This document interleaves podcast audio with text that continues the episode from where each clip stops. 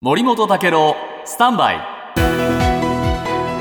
長官読み比べです、はい。今度はカンボジアを取り上げましょうね、えー毎日新聞ですけれども、おまあ、40年近く実権握ってきたフン・セン首相が、えーじょえー下院の総選挙で、えー対抗勢力を封じて人民党を圧勝に導きました。でその結果自分は辞任すると。そして息子に譲るという、こういう話にななりました、えーどうでしょうね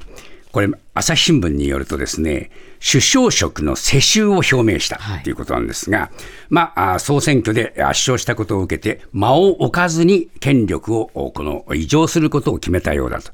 で、この息子のフン・マネットさんという人は、えーこれ、えーどうなんでしょうね。まだ政治的手腕はあ未知数の人です。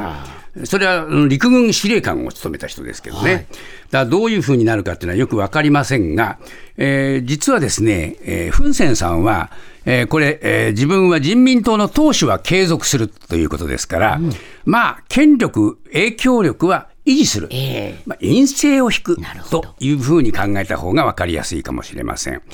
で、どうでしょうね、これ、えー投票もですね、定数125のうち120議席を自民党が取ったっていうんですけど、こんなことってあんのかなと思いますが、やっぱりこれについてはですね、海外からも批判もあって、いいのかという話なんですが、